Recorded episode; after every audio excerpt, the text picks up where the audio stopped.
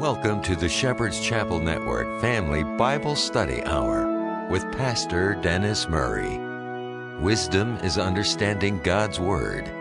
Pastor Murray's unique teaching approach brings God's Word alive with meaning as he takes you on a chapter by chapter, verse by verse study of God's letter to you, the Bible. And now, here is Pastor Dennis Murray. Good day to you. God bless you. Welcome to Shepherd's Chapel. Welcome to this family Bible study hour. Ready to get back into our Father's Word. we're going to pick it up today, Numbers chapter 10, verse 29. If you'd care to get your Bible and join us, we'd love to have you. Um, in our last lecture, the uh, the 20th day of the second month of the second year that God brought uh, Israel out of Egypt, uh, they set forth uh, for the promised land. Broke camp at Sinai uh, with the priest blowing the silver trumpets, uh, short blasts, meaning it's time to move out. Uh, with that, we had the Kohathites responsible for uh, bearing the Ark of the Covenant set forth. Uh, of course, that cloud by day, the manifestation of our Heavenly Father, showing them where to go. then Judah uh, fell in and, and his camp. Uh, then you had the Merarites and the Gershonites with the uh, tabernacle materials, the tent material itself, the boards, bars, and sockets uh, set forth. Then the uh, priest blew the trumpets again, a short blast, meaning it's time for Reuben to move out. After Reuben moved out, uh, the Kohathites uh, responsible for the remaining furniture and vessels of the tabernacle set forth. Uh, the trumpets, no doubt, sounded again, short blast, uh, time for Ephraim to move out. And after Ephraim, the trumpets blown again, the short blast, indicating it was time for Dan to set forth uh, bringing up the rear. So everything's organized inwardly and outwardly in the nation. Uh, there is one other person that Moses wanted to go with them. Let's find out who that was today. Ask that word of wisdom in Yeshua's precious name, Father. We ask you to open eyes, open ears this day.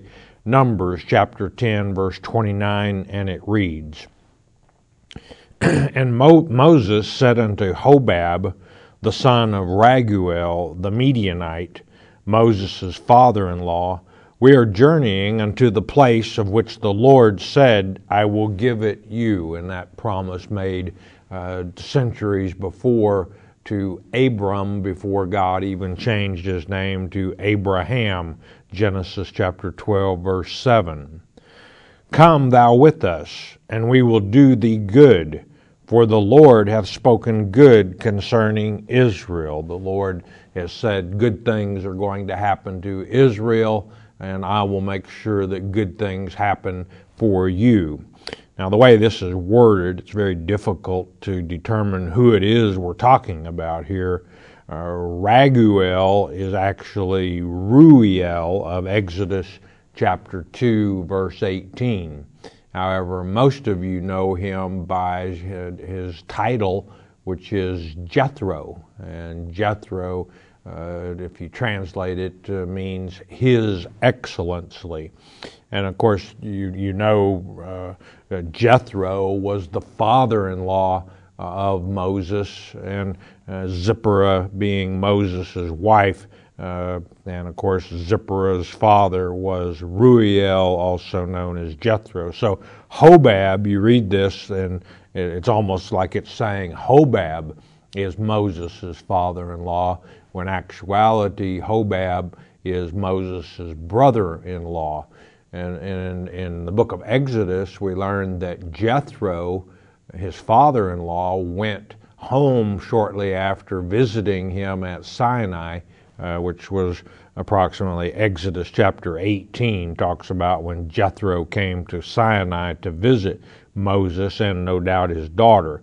Now, whether Hobab went back home uh, to the land of the Kenites with Jethro, or if he had remained with Moses uh, throughout this period of time, which wouldn't have been a great deal of time, uh, but uh, a, a, while. So, but it's not stated. Uh, and of course, when it states Jethro uh, of the the Kenite in, in other places in the Old Testament, he was from the land of the Kenites. He wasn't a Kenite because, as it states here, he was a Midianite. And make a note of Genesis chapter 25, verse 1, and the following verses, and you learn who Medan was. Medan was the son of Abraham and his second wife, Keturah. So uh, he was Adamic. He wasn't a Kenite, being my point. Verse 30.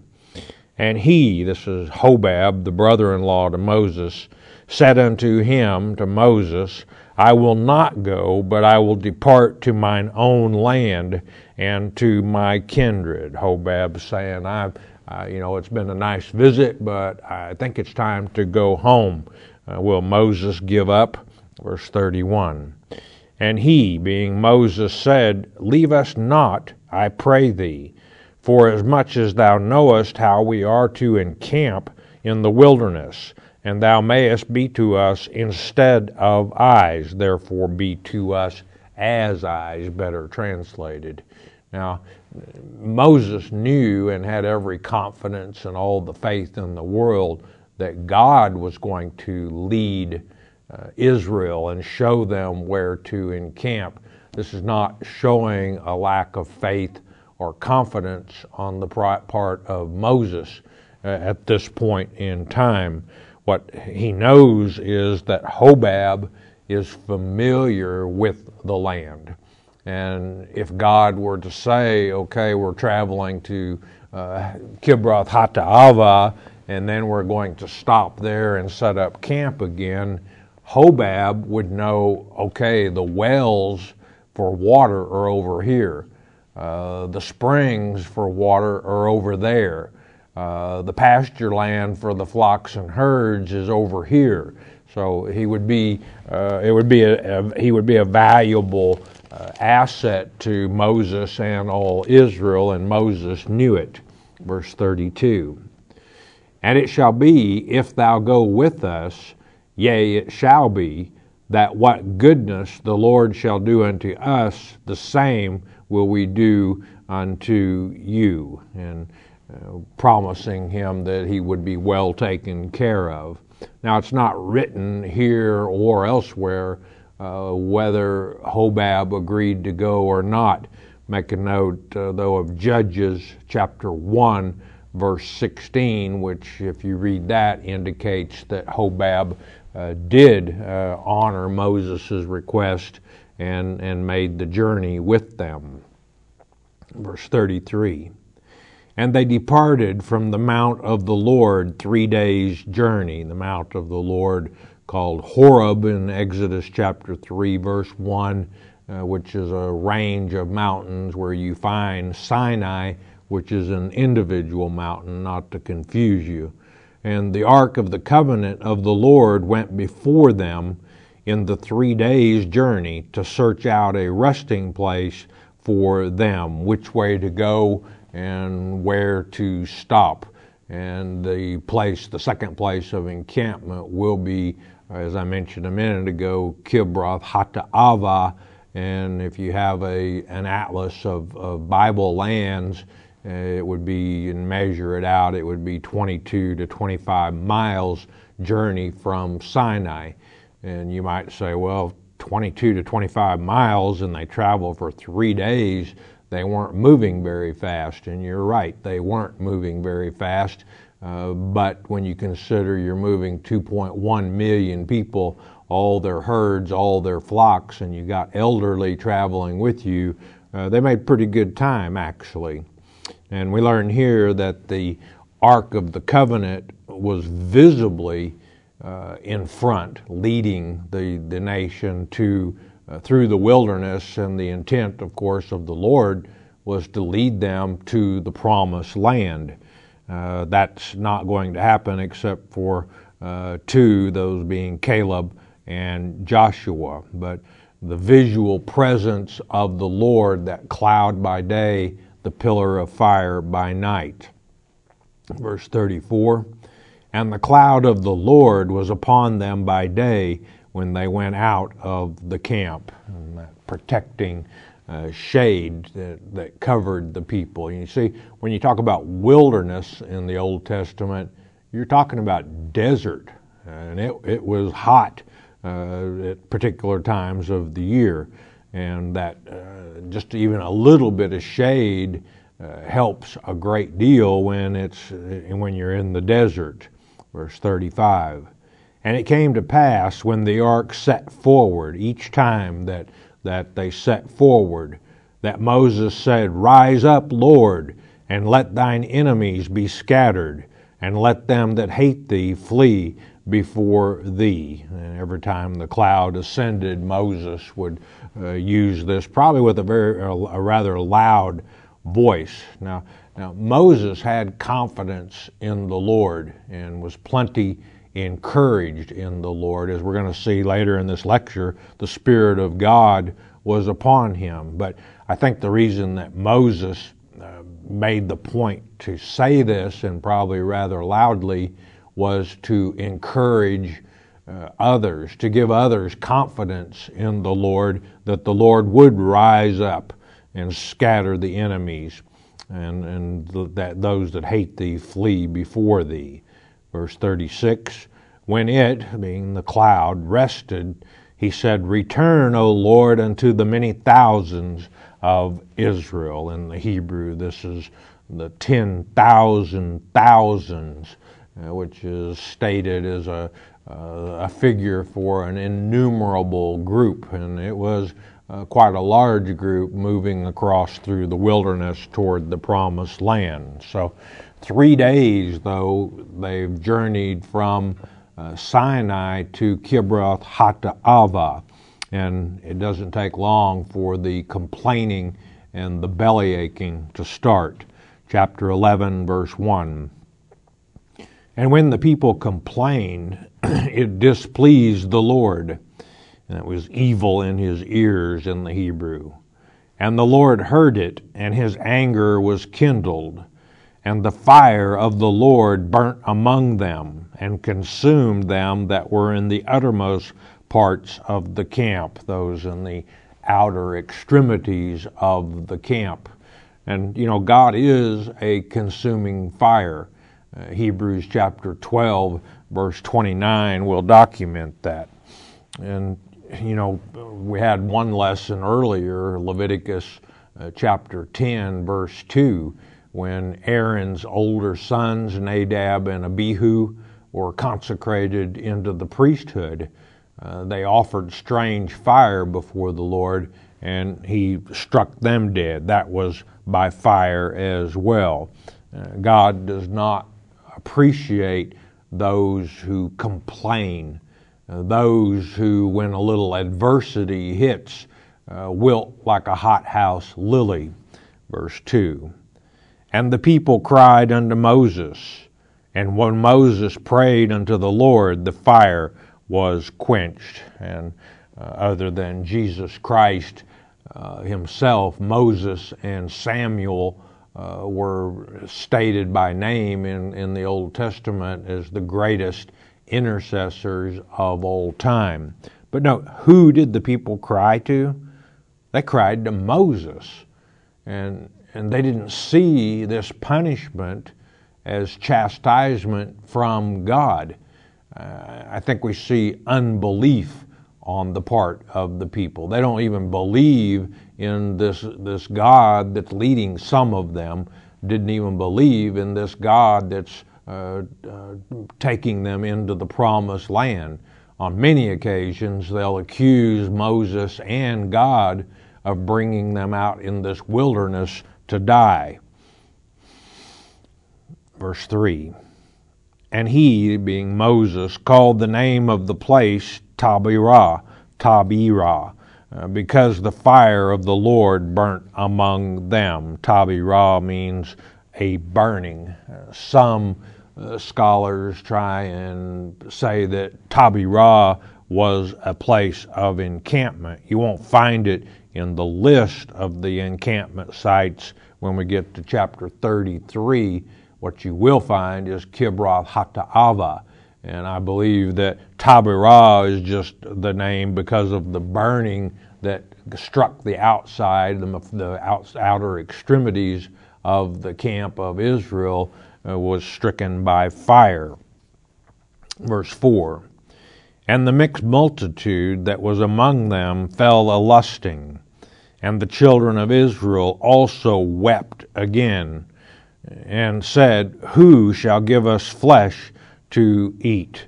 And they wept a lot. Have you, have you ever been in a room full of babies and one of them starts crying? Uh, before you know it, all of them are crying, and the mixed multitude started crying, and the rest of Israel started feeling sorry for themselves, and they started crying. This mixed multitude, by the way, they'd been in Egypt for 400 years. Uh, some of Israel had married Egyptian men. Some Israel uh, men of Israel had taken Egyptian wives, and that's what this mixed multitude is referring to. But uh, here they go, always complaining. Um, they wept as in the desert of, of Sin in Exodus chapter 16, verse 2. This wasn't the first time that this happened, and it won't be the last. Verse 5 they continue. We remember the fish which we did eat in Egypt freely, the cucumbers and the melons and the leeks. This literally is grass. I think it probably means herbs. And the onions and the garlic. We, we caught fish out of the Nile uh, till, till we couldn't get any more in our baskets. And ate readily of the fish. And oh those mush the onions and the garlic and the melons and the cucumbers uh, which were all cheap and were food of the common workforce in Egypt. We had it so good in Egypt. We should go back to Egypt and, and be we were better off being in bondage to the Egyptians than we are out here in this wilderness uh, where God and Moses brought us to die. Verse 6 But now our soul is dried away. There is nothing at all beside this manna before our eyes. And uh, manna, if you translate it, means what's that? And it appeared to them uh, over an evening and over and over uh, when they didn't have anything else to eat, God fed them manna. Manna, uh, many of you familiar spiritually, go with me spiritually here. Manna is the Word of God. And you know, they had grown weary of the manna already. Uh, it was became disgusting to them, as we'll see in, in later in this lecture. Uh, but that's common for man. Man becomes weary of the Word of God if you're in the carnal flesh mode. If you're in the carnal flesh mode, uh, you don't want the uh, dull, plain uh, Word of God. You want the spicy, tasting good melons, leeks, onions, and garlic of, that the flesh uh, lust after, but they fell a lusting after meat. Verse 7. And the manna, and Moses is going to describe the manna for us here. The manna was as coriander seed. Coriander is a herbaceous uh, plant with an aromatic uh, seed like fruit. And the color thereof as the color of bdellium, bdellium thought to be uh, amber. And as we learn in Psalm 78, verses 24 and 25, that man did eat angels' food. That's what manna is, is angels' food.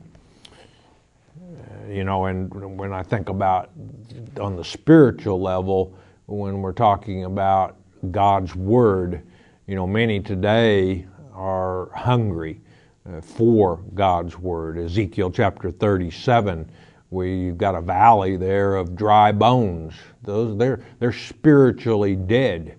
And God asked Ezekiel, said, Can these bones live?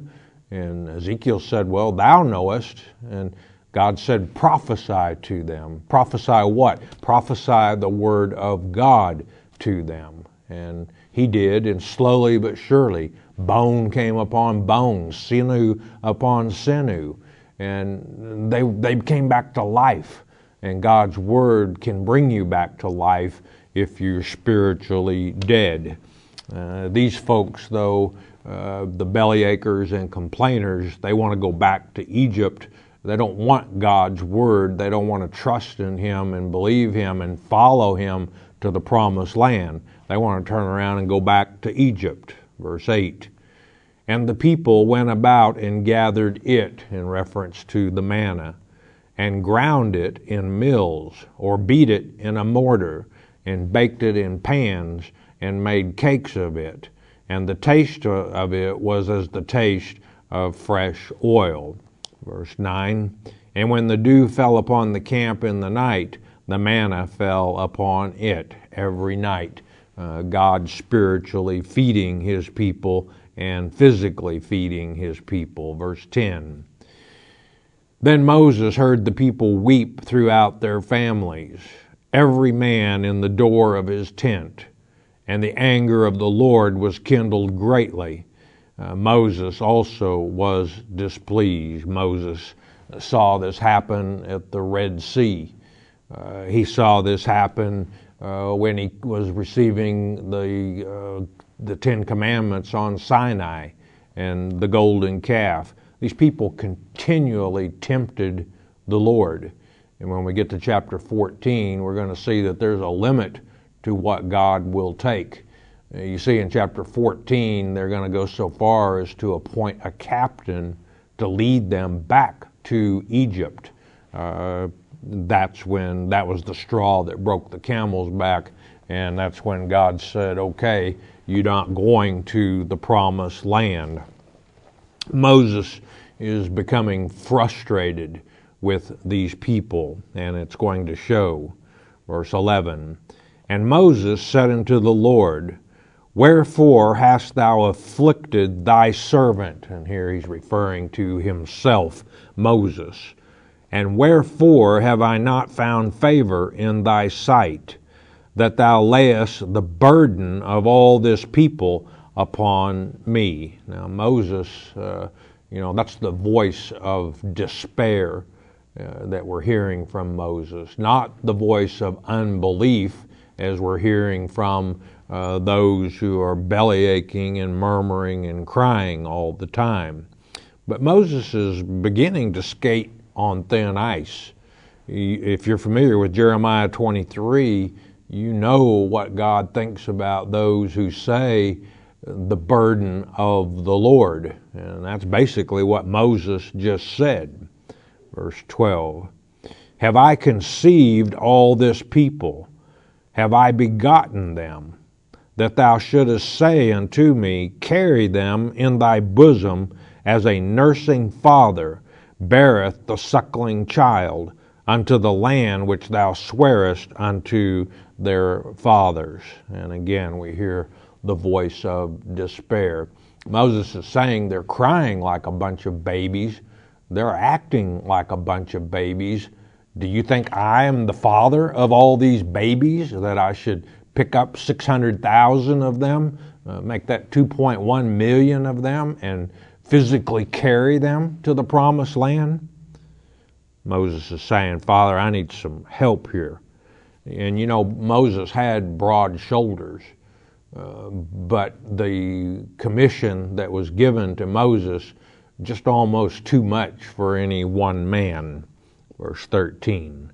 Whence should I have flesh to give unto all this people? For they weep unto me, saying, Give us flesh that we may eat. Verse 14 I am not able to bear all this people alone, because it is too heavy for me. And this is a, uh, he's got a twofold complaint, Moses does. One, it's too much for him to bear all these people. Uh, two, uh, the flesh. How, where is, am I supposed to come up with flesh to feed 2.1 million people? Verse 15. And if thou, Moses continues speaking to the Lord, deal thus with me, kill me, just as Elijah, when uh, Jezebel uh, swore that she would kill uh, or die herself unless Elijah died. He ran away after he killed the 450 prophets of Baal and sat down under a juniper tree and basically said the same thing Lord, just take me now, kill me now. I pray thee out of hand. This is a phrase that means to smite me and strike me with thy hand. If I have found favor in thy sight, and let me not see my wretchedness, my, my own calamity. Verse 16. And the Lord said unto Moses, Gather unto me seventy men of the elders of Israel, whom thou knowest to be the elders of the people and officers over them, and bring them unto the tabernacle of the congregation, that they may stand there with thee. God heard uh, the despair of Moses, and he's answering. Help is on the way. And note, God said, pick 70 that you know are of good reputation, uh, that are honest men. Verse 17. And I, the Lord continues to Moses, will come down and talk with thee there. And I will take the Spirit, and what Spirit is on Moses? God's Spirit, the Holy Spirit, of course, which is upon thee, and will put it upon them.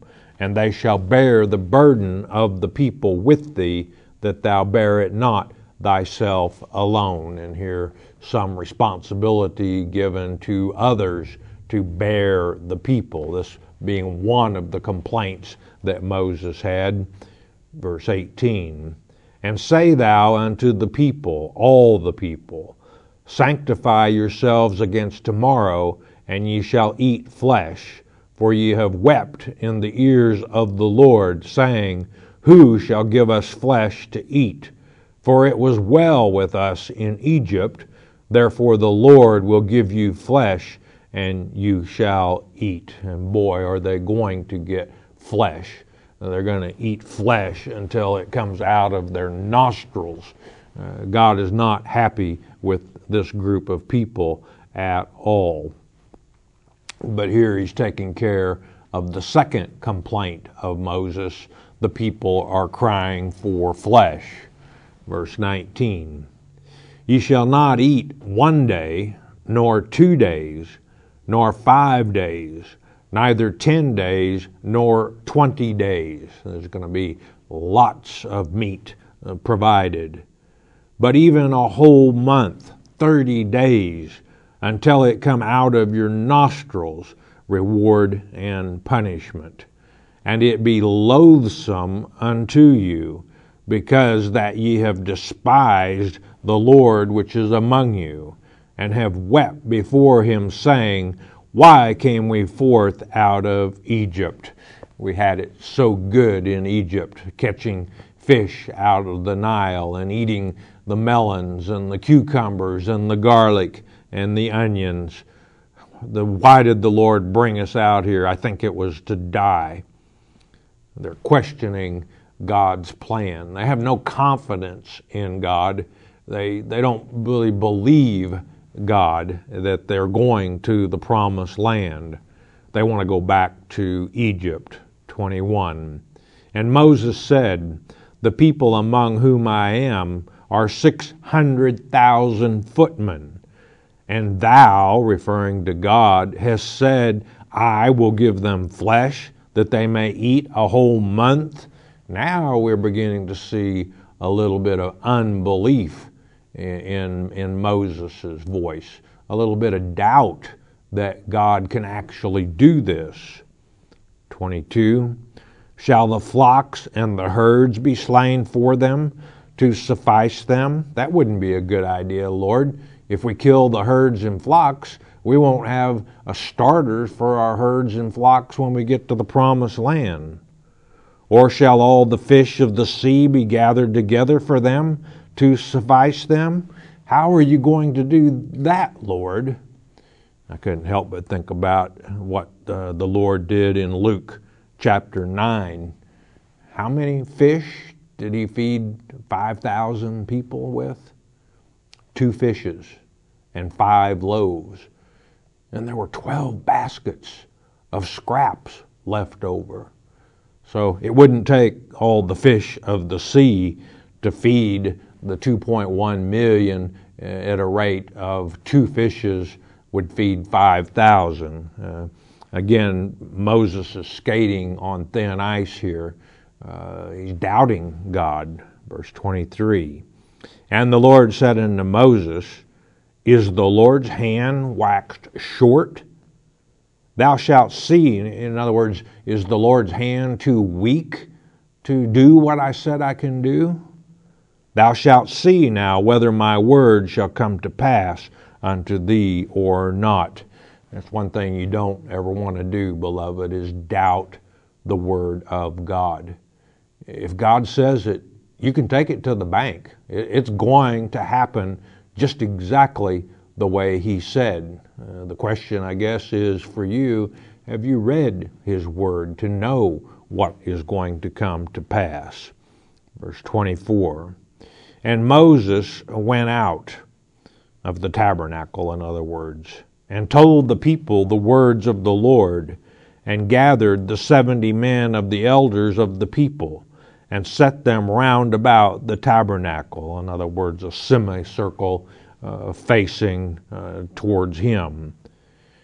And the Lord came down in a cloud and spake unto him, this being Moses, and took of the Spirit that was upon him and gave it unto the seventy elders. Now Moses has some help in bearing the people. And it came to pass that when the Spirit rested upon them, they prophesied and did not cease. The Spirit of God in Acts chapter 2 uh, did the same. The uh, sons and daughters uh, began to prophesy when the Spirit of God came upon them. And it wasn't in a language that they needed an interpreter uh, to interpret for them. Uh, everyone understood, including uh, those who spoke. Uh, there were people there that spoke every language. I guess that's a good place to stop for today. We'll come back and see how this turns out at Kibroth Hattaavah and see how the Lord is going to feed this many people flesh until it runs out of their nostrils. We got a short message. We'll ask you to listen a moment, won't you please? Genesis 1:46.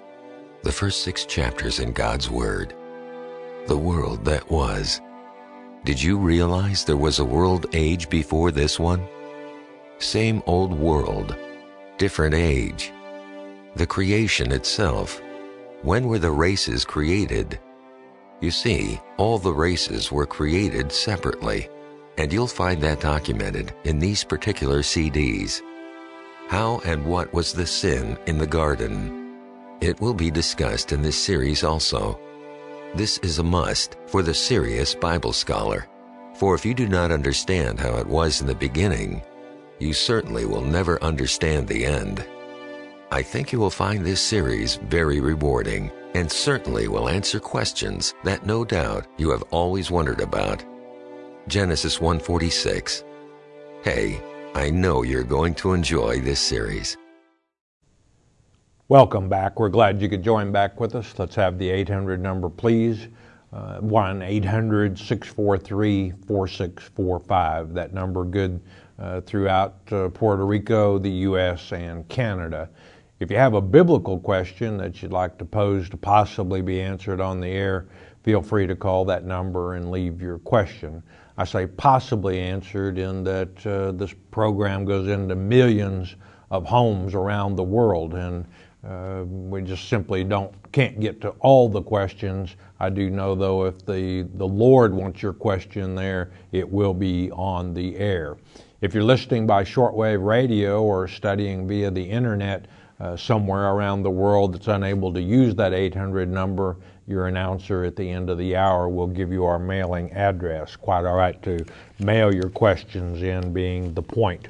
Please don't ask questions about a specific individual, denomination, or organization by name, uh, we just simply won't answer them. We try to teach God's Word in a positive uh, format, throwing out negative about others by name serves no purpose. We simply won't do it.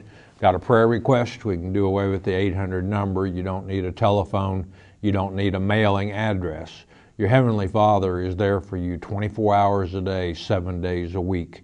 And I encourage you to, when you have major decisions in your life, uh, a career change, a move to another city, uh, to be near family, uh, ask Lord. Ask, there's nothing wrong with throwing out a fleece and asking Him for a sign and to help you make uh, major decisions.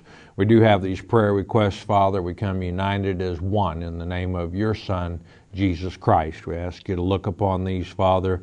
You know their needs, uh, financial difficulties, uh, problem marriages, Father. You know if it is your will. A special blessing on each of these. We also uh, lift up our military troops who are in harm's way around the world, Father. We ask you to watch over, guide, direct, touch, heal. In Jesus' precious name, amen and thank you, Father.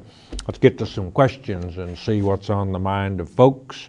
And first up today, we have Danidra in Ohio. I'd like to know if I ordered some of your CDs instead of sending my love offering as I do monthly would God think poorly of me? And, you know, we teach that there's absolutely nothing wrong with you using part of your tithes or offerings uh, to obtain study materials that enable you to become a better servant of God. You know, the more knowledge you have, the more knowledge you're able to share with your other brothers and sisters. And the Lord knows that we need uh, good teachers today. The people are, are literally starving to death for the Word of God. We talked in our lecture today about the, the dry bones of Ezekiel chapter 37. Look around you, the, the bones are everywhere. Uh, people are not being fed the Word of God and if you can obtain knowledge and help teach the Word of God, I know He would look favorably upon that. Uh, Jane in Florida. I called the chapel to ask in Scripture if I could find the passage that teaches if your character is of God, that we would be so strong, figuratively, we could drink poison or play with snakes and be unharmed. I'm still looking for this scripture. Could it be Luke 10 17 through 20? No, it's not Luke 10 17 through 20, although the thought is the same there, where Jesus said, I give you power to tread on serpents. Who is the serpent? The serpent is Satan. And you don't want to go playing with Satan. Satan and a poisonous snake will bite you if you're playing. Don't play. You order them in the name of Jesus Christ, and you have power over them, is the teaching of Luke chapter 10, verses 17, 18, and 19. The scripture you're looking for concerning uh, that you can drink anything and you won't be harmed, or you can uh, uh, uh, handle snakes and you won't be harmed. Mark chapter 16, verse 18. But, you know, that uh, I, would encourage people to take that spiritually. I know there are churches that take it literally, and there are people who are bitten and die uh, because they take it literally uh, for what it's worth. Darlene in Texas, can you repent when you're in the millennium, or is it too late? Well, why risk waiting, Darlene? You know, first let me answer your question. Uh, it's never too late until after the white throne judgment and the lake of fire. Now, I, I would encourage people not to look on the millennium as a second chance. There are no second chances. If you heard if you had a chance to hear the Word of God and, and live the way He wants you to uh, by understanding His Word and you reject it, uh, there are no second chances in the millennium. However, uh, the millennium, the Lord's Day, will be a great time of teaching. But you know, no one is uh, judged to the lake of fire at this point, with one exception, and that is Satan himself.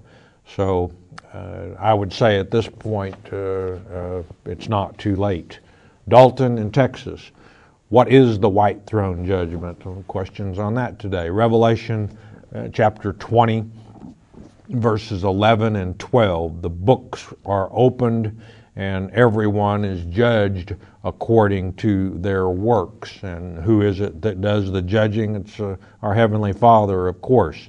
And He decides whether you go into the eternity or whether you go into the lake of fire with Satan and his. I'm going to say this is Allele, and I'm going to guess we've probably, oh, if I can tell by your signature there, they couldn't read your name. So, anyway, you're from Arkansas. Is it okay not to attend church services?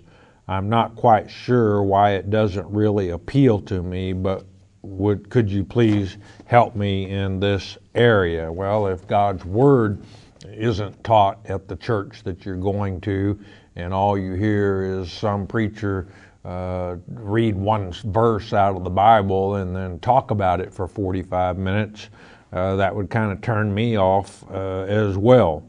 Uh, Matthew chapter 18, verse 20 states the words of Jesus, where two or three are gathered in my name, there am I in the midst of them also. So, um, you know, uh, there are churches who would tell you that you're going to hell if you don't come to their church, uh, particularly if you don't drop some shekels uh, in the hat when it's passed by you at their church.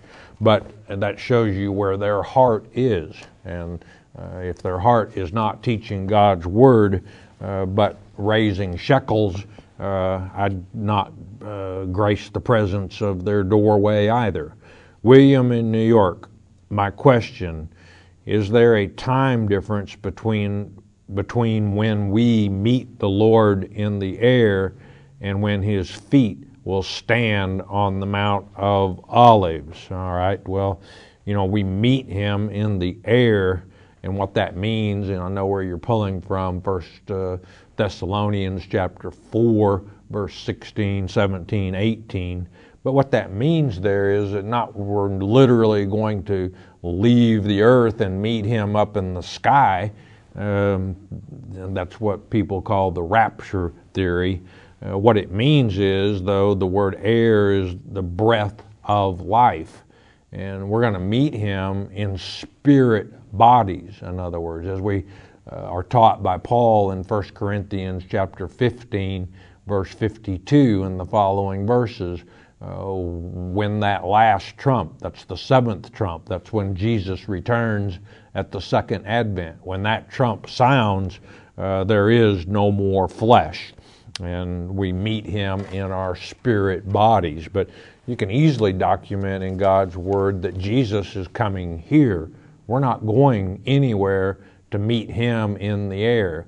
Uh, Acts chapter 1, along about verse 17 and the following verses. And make that a little earlier, about verse 12 in the following verses. We learn there that he's going to descend just the way he ascended after uh, the 50 days of Pentecost. Uh, Zechariah chapter 14 is a second witness that his feet hit the Mount of Olives. David from Oregon, do you know what year Jesus walked on the earth? Does the Bible say what year? Well, David, do you know what BC? You know, we have a major division of time uh, that we go by. do you know what BC means? It means before Christ. Uh, AD is an abbreviation for the Latin uh, phrase Anno Domini. Anno Domini means in the year of our Lord. And that's when he walked the earth, is when that time changed, which would be approximately the first uh, 33 years of AD, Anno Domini. Ruth in Indiana. Where is it in the Bible about clean and unclean food? You'll find it in uh, Deuteronomy chapter 14, uh, Second Witness, uh, Leviticus chapter 11. And you'll have some who will try and tell you that, well, that's Old Testament. The, that doesn't apply to us anymore. Well, we have the same human bodies uh, that Moses had. Uh, he lived under the law, he was expected to eat clean.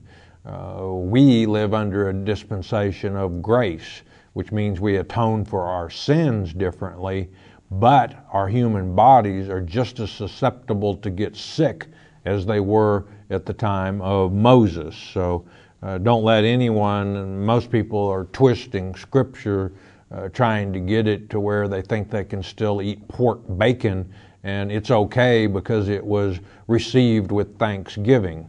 I'm referring to uh, 1 Timothy chapter three, four, is it? I shouldn't have said the scripture. I believe it's First Timothy chapter three or four, along about verses three and four, where it states everything is good to be that is received with thanksgiving. But they skip verse three, which states that God created to be received.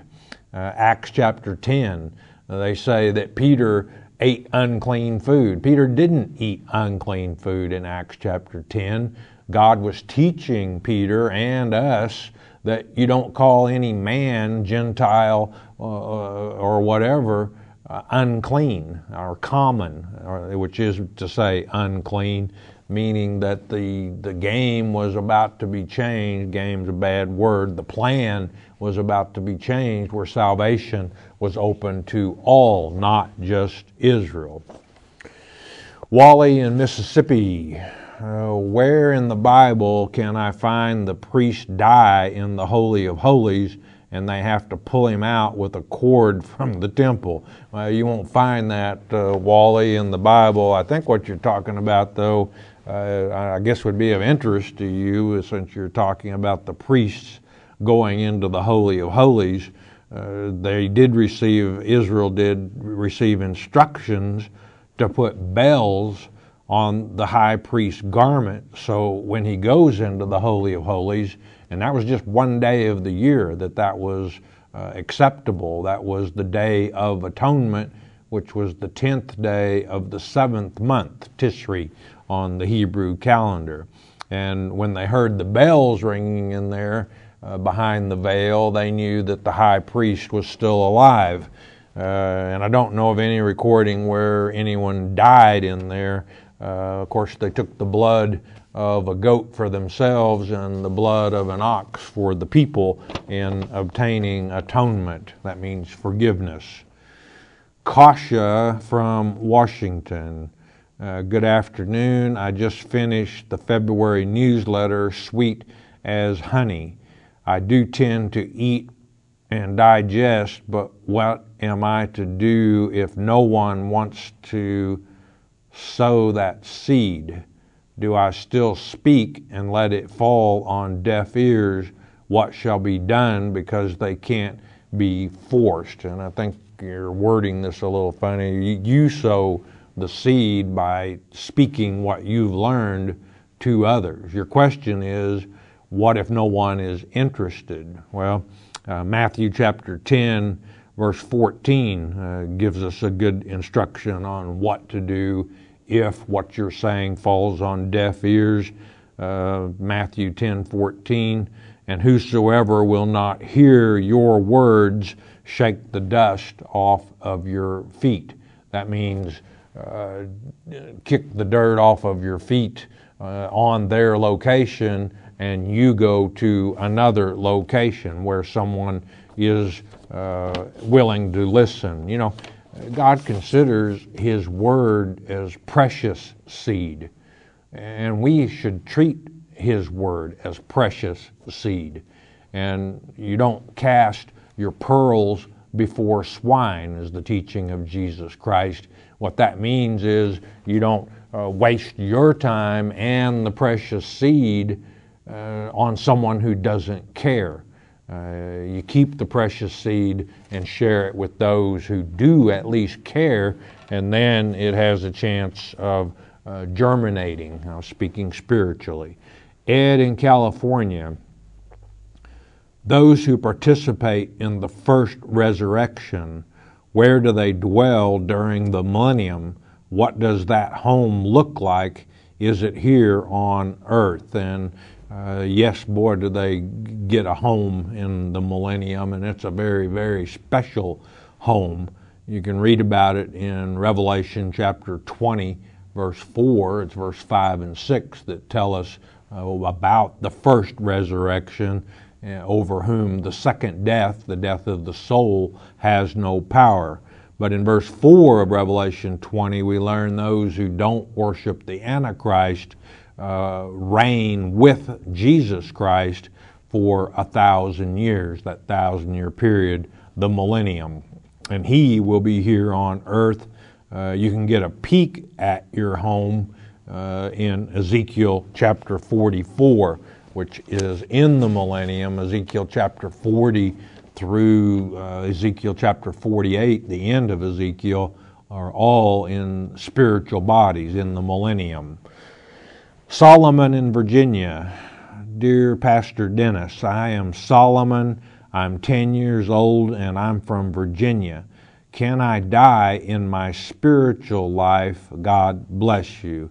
Well, I think you mean your spiritual body.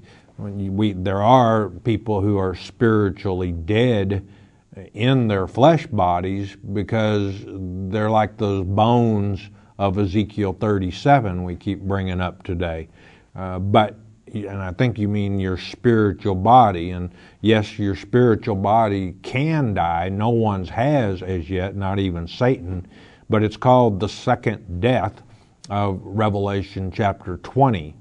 But that isn't going to happen to you. Why? Because I know you believe on Jesus Christ and have accepted Him as your Savior, Solomon. Christ is your Savior, and you try to always do the right thing. And when you do mess up, which we all do because we all fall short, you know to repent. You're not going to suffer the second death, the death of the soul. You are going to go into the eternity and live with God uh, and the others who don't go in the lake of fire forever. Claude in Alabama, I was watching your program and I heard that when you die, your soul immediately goes to heaven.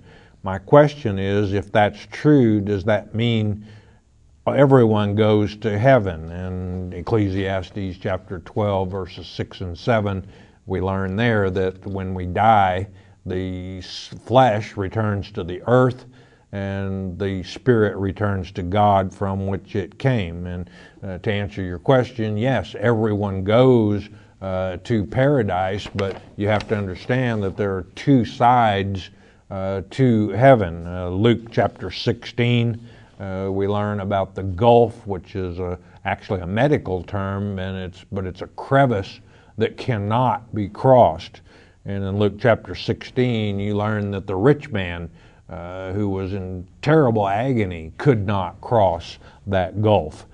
Uh, if you have an apocrypha, Second Esdras, uh, chapter 7, verse 77 and the following verses give even a better peek at the bad side of the Gulf. Terry in Canada, thank you with my whole heart. You're welcome with my whole heart. Uh, thank you for sending your signal to Saskatchewan, Canada. Uh, I feel like I'm alone up here, but uh, I know I'm never alone. My question in the book of Zechariah, there are seven eyes. Chapter 3, verse 8, you wrote, it's actually chapter 3, verse 9. Uh, close. Is this seven people that stand alone today?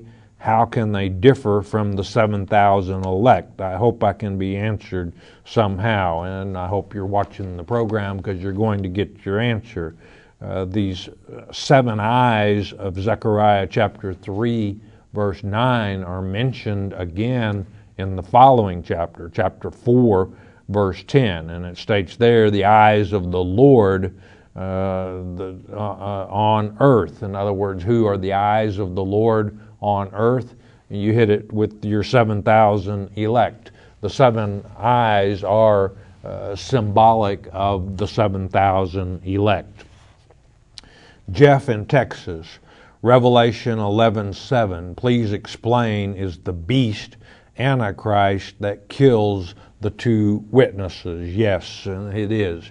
In Revelation 13, you have two beasts. The first beast of Revelation chapter 13 mentioned is the one world political system. The second beast of Revelation 13 is the Antichrist. Um, and both go into the lake of fire in Revelation chapter 19, verse 20. Uh, the beast there in Revelation 19:20 is the one world uh, order, the system, the political system. Uh, the false prophet is none other than the Antichrist. Both go into the lake of fire before the white throne judgment. They they get to warm it up first. Janice and Arkansas. What are the two tribes of Judah that make up Judah and the ten tribes that make up Israel? Judah and Benjamin make up the nation of Judah today that split during the time of Solomon's son Rehoboam. The other ten tribes, of course, make up the northern ten tribes. I'm out of time. I want you all to know that I love you a great deal. Why? Because you enjoy studying God's Word. You're not like those dry bones of Ezekiel chapter 37. We are brought to you by your tithes and offerings. If we've helped you, help us keep coming to you and to bring the Word to our brothers and sisters who are lost in this world of darkness. One thing most important, though, it's you stay in His Word every day. Every day in your Father's Word is a good day, even with trouble. Do you know why? It's because Jesus, Yeshua, He is the living Word. Hearing God's Word with understanding will change your life. We hope you have enjoyed studying God's Word here on the Shepherd's Chapel Family Bible Study Hour with Pastor Dennis Murray. If you would like to receive more information concerning Shepherd's Chapel, you may request our free introductory offer. Our introductory offer contains the Mark of the Beast CD, our monthly newsletter with a written Bible study, a CD catalog, and a list of written reference works available through Shepherd's Chapel. To request our free introductory offer by telephone, call 800 643 4645 24 hours a day. You may also request our introductory offer by writing to Shepherd's Chapel. P.O. Box 416, Gravette, Arkansas 72736. Once again, that's Shepherd's Chapel, P.O. Box 416, Gravette, Arkansas 72736. We invite you to join us for the next in depth Bible study each weekday at the same time. Thank you for watching today's program, and God bless you.